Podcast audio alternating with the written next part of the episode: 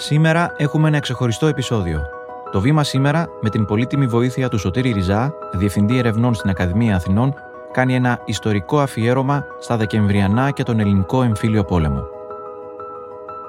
Δεκεμβριανά 1944. Τα αιματηρά γεγονότα που κατέστησαν σαφές στις συνειδήσεις όλων ότι η Ελλάδα είναι χωρισμένη στα δύο και πως πολύ δύσκολα θα μπορούσε να αποφευχθεί αυτό που κανένας λαός δεν μπορεί να βιώνει, ο εμφύλιος. Ακούτε το βήμα σήμερα. Είμαι ο Γιάννης Διαμαντής και είναι Παρασκευή 1η Δεκεμβρίου. Ο Σωτήρης Ριζάς θα μας βοηθήσει να κατανοήσουμε τα γεγονότα μιας από τις πιο τραγικές περιόδους της σύγχρονης ιστορίας μας. Κύριε Ριζά, ευχαριστούμε πολύ που είστε εδώ. Και εγώ σας ευχαριστώ. Αν σας ρωτούσε ένας μαθητής γυμνασίου τι είναι τα Δεκεμβριανά του 1944, τι θα του απαντούσατε; Ότι είναι η πρώτη πράξη στην ουσία της ε, μεταπολεμικής εμφύλιας σύγκρουσης στην Ελλάδα. Η Ελλάδα βγαίνει από την ξένη κατοχή από τις δυνάμεις του άξονα διχασμένη. Από την ε, μια πλευρά αναμετρώνται η ελληνική κυβέρνηση που είχε σχηματιστεί ήδη από το συνέδριο του Λιβάνου με τη συνδρομή των συμμάχων, των Βρετανικών ε, δυνάμεων κυρίως, και από την άλλη πλευρά είναι το Εθνικό Απελευθερωτικό Μέτωπο και το ένοπλος σκέλο του, ο Ελληνικός Λαϊκός Απελευθερωτικός Στρατός. Είναι μια πολύ μεγάλη αντιστασιακή οργάνωση που σχηματίζει η αριστερά στη διάρκεια της κατοχής. Ποια είναι η διαφωνία, Η διαφωνία είναι το στρατιωτικό ζήτημα. Πώς θα οργανωθεί ο στρατός στην απελευθέρωση; Είναι όμως έμεσα σαφέστατο ότι κρίνεται το ζήτημα της εξουσίας. Ποιος θα έχει δηλαδή το πλεονέκτημα σε αυτόν τον αγώνα για την εξουσία, ο οποίος παραμένει εκρεμή στη στιγμή της απελευθέρωσης τον Οκτώβριο του 1944. Πάμε τώρα, κύριε Ριζά, στην 3η Δεκεμβρίου 1944, την ημέρα που ξεκινούν τα Δεκεμβριανά. Πώς χύθηκε αίμα. Είναι ένα συλλαλητήριο το οποίο πραγματοποιείται από το ΕΑΜΕΛΑ στην ε, προηγούμενη μέρα οι υπουργοί οι οποίοι συμμετέχουν στην κυβέρνηση εκ μέρους της αριστεράς απεχώρησαν ακριβώς γιατί διαφωνούν με την διαφαινόμενη ρύθμιση του στρατιωτικού ζητήματος. Πιστεύουν ότι η σύνθεση του στρατού όπως την φαντάζεται η κυβέρνηση και ο Βρετανικός παράγων είναι μάλλον ε, μονομερής ή εν πάση περιπτώσει δυσμενής για το ΕΑΜ Ελλάς. Εάν υπάρχει ένα αίτημα από το ΕΑΜ Ελλάς, ποιο είναι σε σχέση με την διαμόρφωση του τακτικού στρατού στην Ελλάδα; Νομίζω έχει πολύ μεγάλη σημασία ποιες μονάδες θα συμβάλλουν από τις ανταρτικέ δυνάμεις σε αυτό το νέο εθνικό στρατό ο οποίος πάει να δημιουργηθεί. Το ΕΑΜ Ελλάς δεν μπορεί να φανταστεί ότι είναι μια δίκαιη ρύθμιση αν συμμετάσχουν σε ίσους αριθμούς ένοπλοι από τον Ελλάς και από όλες τις υπόλοιπες ανταρτικέ οργανώσεις. Αυτή είναι η ουσία του πράγματος και βεβαίως υπάρχουν και άλλες πολλές λεπτομέρειες. Θα είναι μεικτές οι μονάδες. Θα είναι μονάδες με προέλευση καθαρή από κάθε ανταρτική οργάνωση. Είναι λεπτομέρειες οι οποίες δεν έχουν προβλεφθεί, δεν έχουν αποσαφινιστεί και αυτό δημιουργεί πολλές υποψίες στην ε, αριστερά, η οποία έχει μεν υπεροχή σε όλη τη χώρα. Από την άλλη πλευρά υπάρχει πολύ έντονος ο φόβος εκ μέρους της ηγεσίας του Κομμουνιστικού Κόμματος για ένα ενδεχόμενο πραξικόπημα γιατί θεωρούσε ότι υπάρχει μια συγκέντρωση αντιδραστικών δυνάμεων όπως τις αποκαλούσε στην περιοχή της Αττικής. Και υπάρχει τέλος και ένα ακόμα ζήτημα στο οποίο επιμένει πάρα πολύ η αριστερά είναι το ζήτημα της διάλυσης των ταγμάτων ασφαλείας τα οποία έχουν τεθεί υπό περιορισμό, δεν έχουν διαλυθεί και βεβαίως το ζήτημα του δοσυλλογισμού, το πώς θα αντιμετωπιστούν οι συνεργάτες των αρχών κατοχής, όπου εκεί όμως πρέπει να είμαστε ακριβείς και να βλέπουμε και τις δύο όψεις του ζητήματος. Δεν μπορεί να μην υπάρξει μια αντιμετώπιση αυτού του θέματος, μια απόδοση δικαιοσύνης με την ευρεία έννοια. Από την άλλη πλευρά είναι γεγονός ότι η αριστερά προβάλλει αυτό το ζήτημα της συνεργασίας με ένα πολύ ευρύ τρόπο, ο οποίος περιλαμβάνει σε πολλές περιπτώσεις και ανθρώπους και ομάδες οι οποίοι απλώς αντιτάσσονται στην αριστερά και δεν παρήνονται στην πραγματικότητα με συνεργασία με τον στρατό κατοχής. Άρας στο μεγάλο ζήτημα του πώς θα μεταχειριστεί το ελεύθερο ελληνικό κράτος τους συνεργάτες των Ναζί δημιουργείται μια διαφωνία στην οποία όπως μας λέτε το ΚΚΕ αρχίζει και εντάσσει στους συνεργάτες και ανθρώπους που ενδεχομένως να μην ήταν συνεργάτες. Υπάρχει το παράδειγμα της Θεσσαλονίκης όταν απελευθερώνεται η Θεσσαλονίκη τέλος Οκτωβρίου του 1944 και απελευθερώνεται από τον Ελλάς. Δεν υπάρχει βρετανική δύναμη τόσο ισχυρή που να παρεμποδίσει αυτή την εξέλιξη. Υπάρχουν συλλήψεις χιλιάδων πολιτών Προφανώς πρόκειται για ανθρώπους οι οποίοι είναι τοποθετημένοι εχθρικά ή, εν πάση περιπτώσει, αντιτίθενται στο Κομμουνιστικό Κόμμα. Πολλοί από αυτούς κατηγορούνται για δοσυλλογισμό, χωρίς η κατηγορία αυτή να αποδίδεται με ακρίβεια. Σε άλλες περιπτώσεις αποδίδεται με ακρίβεια και θα έλεγε κανείς ότι ακριβώς στο πλαίσιο αυτής της πόλωσης μεταξύ δεξιάς και αριστεράς υπάρχει ένα πρόσφορο έδαφος για πολλούς συνεργάτες, ώστε να διαφύγουν τις συνέπειες των πράξεών τους στη διάρκεια της κατοχής. Φτάνουμε λοιπόν και επιστρέφουμε γιατί είχατε ξεκινήσει να μας αφηγήσετε τις ημέρες εκείνες, την 3η Δεκεμβρίου, έχουμε συλλαλητήριο. Εν είδη πίεσης, συγκαλείται ένα συλλαλητήριο στην πλατεία Συντάγματος. Υπάρχουν δύο αντιτιθέμενες ιστορικές εκδοχές. Η πλευρά της αριστεράς ισχυρίζεται ότι ακριβώς προσπαθεί να πιέσει τα πράγματα είναι η προσπάθειά της για έναν ειρηνικό συμβασμό. Η άλλη πλευρά θεωρεί ότι είναι στην ουσία η μαζική κινητοποίηση η οποία προορίζεται να είναι το προανάκρουσμα της επανάστασης, της ένοπλης ανταρσίας. Υπάρχει εκεί ένα βαρύνον γεγονός το οποίο δεν έχει διευκρινιστεί, πυροβολούνται οι συγκεντρωμένοι και υπάρχουν τουλάχιστον 10 νεκροί. Υπάρχουν πολλοί που ισχυρίζονται ότι είναι μια εσκεμμένη πράξη υπηρεσιών ασφαλείας με σκοπό ακριβώς να προκαλέσει ένοπλη σύγκρουση και περαιτέρω αιματοχυσία με στόχο τη συντριβή του ΕΑΜ Ελλάς. Υπάρχει και η αντίθετη εκδοχή ότι πρόκειται για ένα τυχαίο γεγονός το οποίο προκύπτει ακριβώς από την ένταση των ε, γεγονότων που οδηγεί με μαθηματική ακρίβεια στη σύγκρουση. Δεν έχει διευκρινιστεί το γεγονός. Εφόσον δεν έχει διευκρινιστεί, οφείλουμε να καταγράφουμε και τις δύο απόψεις. Συγκρατούμε το γεγονός αυτό και ότι αμέσως μετά, από τις 4 Δεκεμβρίου, ξεκινά μια συντονισμένη επίθεση του Ελλάς, κυρίως εναντίον αστυνομικών τμήματων τα οποία το ένα μετά το άλλο πέφτουν. Η μόνη εξαίρεση είναι ένα σύνταγμα χωροφυλακής, το οποίο βρίσκεται στην περιοχή Μακρυγιάννη και το οποίο αντέστη μέχρι τέλους με επιτυχία. Έχουν σημασία αυτές οι πρώτες μέρες γιατί οι Βρετανικές δυνάμεις είναι πολύ μικρές και εμπλέκονται με πολύ σταδιακό τρόπο στην ένοπλη σύγκρουση. Οι πρώτες αυτές μέρες είναι ακριβώς η μεγάλη ευκαιρία του Ελλάς να επικρατήσει. Παρ' όλα αυτά, εκεί βαραίνει το γεγονός ότι πράγματι οι δυνάμεις του ήταν περιορισμένες στην περιοχή της Αττικής. Έπρεπε να μεταφέρει ένα πολύ μεγάλο όγκο δυνάμεων από την υπόλοιπη Ελλάδα για να επικρατήσει στην Αττική το οποίο πρώτον δεν ήταν ευχερέ, δεν έχει μηχανοκίνητα μέσα για να κινηθεί με μεγάλη ταχύτητα εκεί που είναι το κύριο μέτωπο. Και το δεύτερο είναι ότι ακόμα και αν ενδεχομένως το επετύχανε, στην ουσία θα υπονομευόταν ο πολιτικός έλεγχος που ασκούσε στην υπόλοιπη Ελλάδα. Χρονικά, σε ποιο σημείο αρχίζει και γυρίζει η αναμέτρηση υπέρ του κυβερνητικού στρατού; Νομίζω από τις 10-11 Δεκεμβρίου και μετά γίνεται σαφές ότι αφού δεν ε, ιτήθηκαν οι κυβερνητικές δυνάμεις μέχρι εκείνη τη στιγμή αρχίζει και έρχεται Βρετανικός στρατός ο οποίος τελικά θα κλείνει την Μπλάστιγκα γιατί έρχεται σε πολύ μεγάλη κλίμακα. Είναι περίπου 80.000 Βρετανοί που εν τέλει πολεμούν στην Αττική οι οποίοι επίσης φέρουν μαζί τους και τεθωρακισμένα και αεροπλάνα. Και εκεί στερεί δραματικά ο Ελλάς, δεν μπορεί να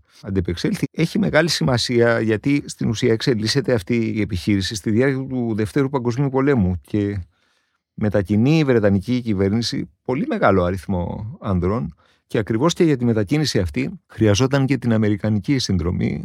Έπρεπε να παράσχουν ναυτική υποστήριξη οι Ηνωμένες Πολιτείες την οποία παρέσχουν παρά το γεγονός ότι υπάρχει μια κριτική διάθεση εκ μέρους της Ουάσιγκτον για τη Βρετανική πολιτική στην περιοχή. Πιστεύουν αρκετοί Αμερικανοί ότι θα μπορούσε να υπάρχει ένας πιο συμβιβαστικός τρόπος, μια πιο συμβιβαστική διαχείριση αυτής της υπόθεσης. Σημασία έχει όμως ότι εν τέλει ο πρόεδρος Ρόσβελτ υποστήριξε τον Τσόρτσιλ μέχρι τέλους ακολούθησε εμπράκτος την ε, Βρετανική πολιτική στο σημείο αυτό.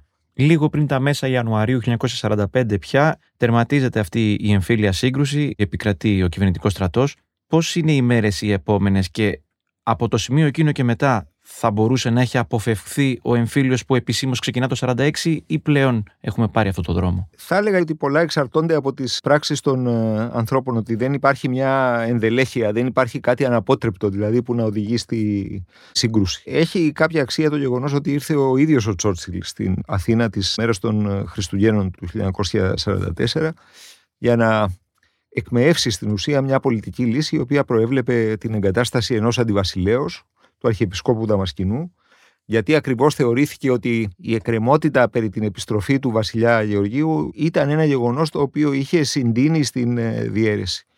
Και βεβαίως συνέβαλε και στην επάνωδο στην ελληνική πολιτική ενός πολύ παλαιού γνωρίμου του στρατηγού Νικολάου Πλαστήρα, ενός αναμφισβήτητα βενιζελικού, ο οποίος ήταν εξόριστος μέχρι τότε πολλά χρόνια από την ε, Ελλάδα και ο οποίος αναλάμβανε να προβάλλει ένα δημοκρατικό πρόσωπο για την μετά Δεκεμβριανή Ελλάδα. Δεν μπορούσε να αποκλειστεί εντελώς μια ομαλή εξέλιξη. Υπεγράφει η συμφωνία της Βάρκιζας.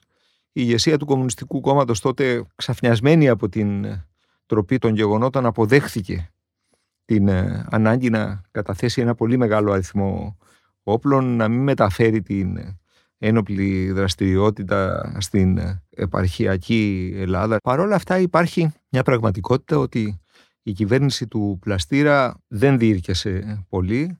Ανετράπη ακριβώς γιατί ο Πλαστήρας προσπαθούσε να επιβάλλει την κυριαρχία των παλαιών βενιζελικών στις ένοπλες δυνάμεις και στον κρατικό μηχανισμό.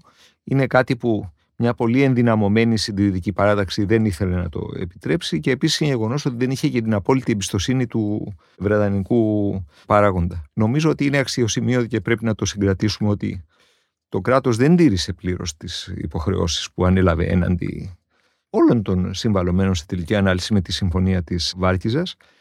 Υπήρξε και μια τεχνική αυλεψία στη συμφωνία που αφορούσε το ζήτημα της αμνηστίας ενώ προβλεπόταν ως γενικός κανόνας η χορήγηση γενικής αμνηστίας σε όσους εμπλέκονταν, εξαιρούνταν από αυτή την υπόθεση όσοι είχαν διαπράξει ένα ποινικό αδίκημα προκειμένου να φέρουν ένα πολιτικό αποτέλεσμα. Αυτό σήμαινε στην ουσία ένα ορθάνυχτο παράθυρο για να υπάρξει δίωξη εναντίον ενόπλων παλαιών της αριστεράς, οι οποίοι πράγματι μεν είχαν διαπράξει ενδεχομένως ποινικά αδικήματα, αρκετοί από αυτούς. Υπάρχει η κληρονομιά του ζητήματος της ομοιρίας, αυτών που είχαν απαχθεί δηλαδή και μερικές χιλιάδες από αυτούς είχαν ε, εκτελεστεί. Παρ' όλα αυτά υπάρχει μια πραγματικότητα ότι όταν θέλεις να αφήσεις πίσω μια ενοπλή σύγκρουση, όταν θέλεις να φέρεις μια πολιτική διευθέτηση, κατά ανάγκη θα υπάρξει αμνηστία, κατά ανάγκη θα παραγνωρίσεις ορισμένα πράγματα που έχουν γίνει. Κάτι τέτοιο δεν συνέβη και υπάρχει και μια αλλαγή στην ισορροπία δυνάμεων. Νομίζω οι συντηρητικές δυνάμεις οι οποίες επικρατούν και εις βάρος των φιλελευθέρων, εις βάρος των κεντρών, πιστεύουν ότι μπορούν να καταπιέσουν την ε, αριστερά, ότι ο συσχετισμός δυνάμεων έχει αλλάξει τόσο πολύ, που μπορούν με μια πολιτική χαμηλής έντασης να καταπιέσουν την ε, αριστερά. Άρα, σε μια πρόταση θα μπορούσαμε να πούμε ότι αντικειμενικά, ενώ το ΚΚΕ συμφωνεί και καταθέτει τα όπλα, η κυβέρνηση μετά τον πλαστήρια του Βούλγαρη, για να δεν κάνω λάθος, δεν τηρεί τους όρους και συνεχίζονται οι διώξεις κατά των αριστερών. Αυτό είναι το ένα σκέλος. Το οποίο ισχύει ακριβώς όπως το είπατε και αυτό ακριβώς ε, ισχυρίζομαι. Υπάρχει όμως και ένα δεύτερο σκέλος.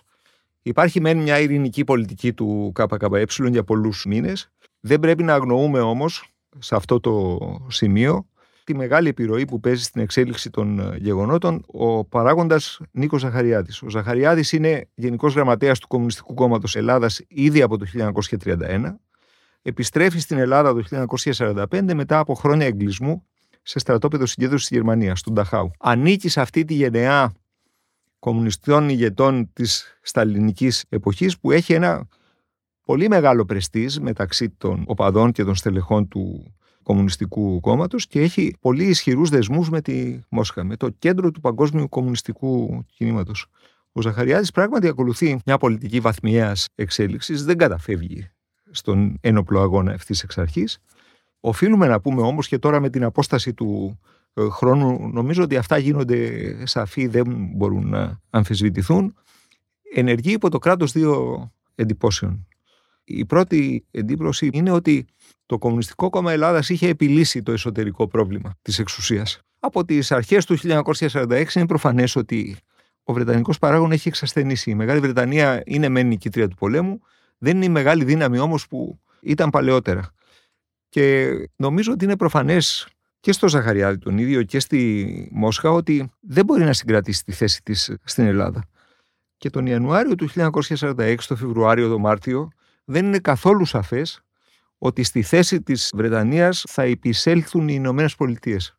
Ότι θα αναλάβουν δηλαδή οι Ηνωμένες Πολιτείες το βάρος μιας παγκόσμιας ευθύνης πλέον που έφερε ως τότε παραδοσιακά η Μεγάλη Βρετανία. Αυτό είναι το ένα ζήτημα. Το δεύτερο ζήτημα είναι ότι πιστεύει ότι στο εσωτερικό μέτωπο μπορεί να αποφύγει αυτό το θεμελιώδες φάλμα της μετοπικής σύγκρουσης των Δεκεμβριανών μπορεί με ένα βαθμιαίο ανταρτοπόλεμο να υπονομεύσει τόσο πολύ την ικανότητα του κράτους να αντισταθεί ώστε να επικρατήσει στο τέλος με μεγάλη ευκολία και χωρίς ενδεχομένως να καταφύγει σε μια πολύ μεγάλη κλίμακα πολεμικής δραστηριότητας. Πρέπει να έχουμε υπόψη ότι πρόκειται για έναν ηγέτη και για μια πολιτική σκέψη που είναι μαρξιστικής λενινιστικής κοπής. Δεν πιστεύει στον ε, κοινοβουλευτισμό. Δεν παρουσιάζουν κάποιο ενδιαφέρον οι εκλογές όταν πιστεύει ότι μπορεί να επικρατήσει με αυτόν τον ε, τρόπο. Οδηγούμαστε στον εμφύλιο πόλεμο που επισήμως ξεκινά το 1946, ολοκληρώνεται το 1949. Φτάνοντας και εμείς στο τέλος μας, μία ερώτηση, κύριε Ριζά πότε κλείνει το κεφάλαιο εμφύλιος πόλεμος για την Ελλάδα, πόσα χρόνια αργότερα, πόσες δεκαετίες; Νομίζω ότι ένας μεγάλος σταθμός είναι το 1974.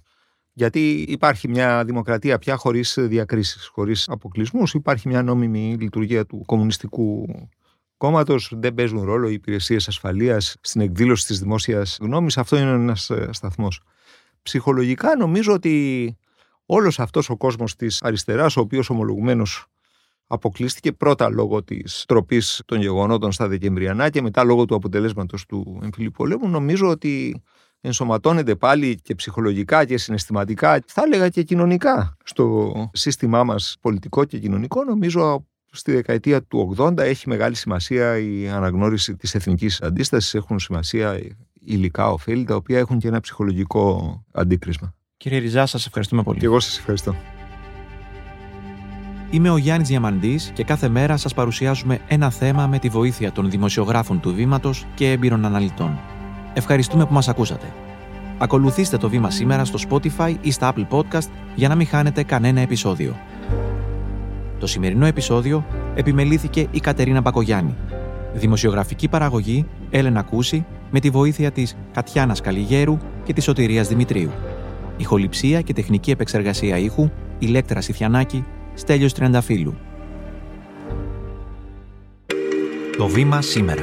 Εξηγούμε τις ειδήσεις.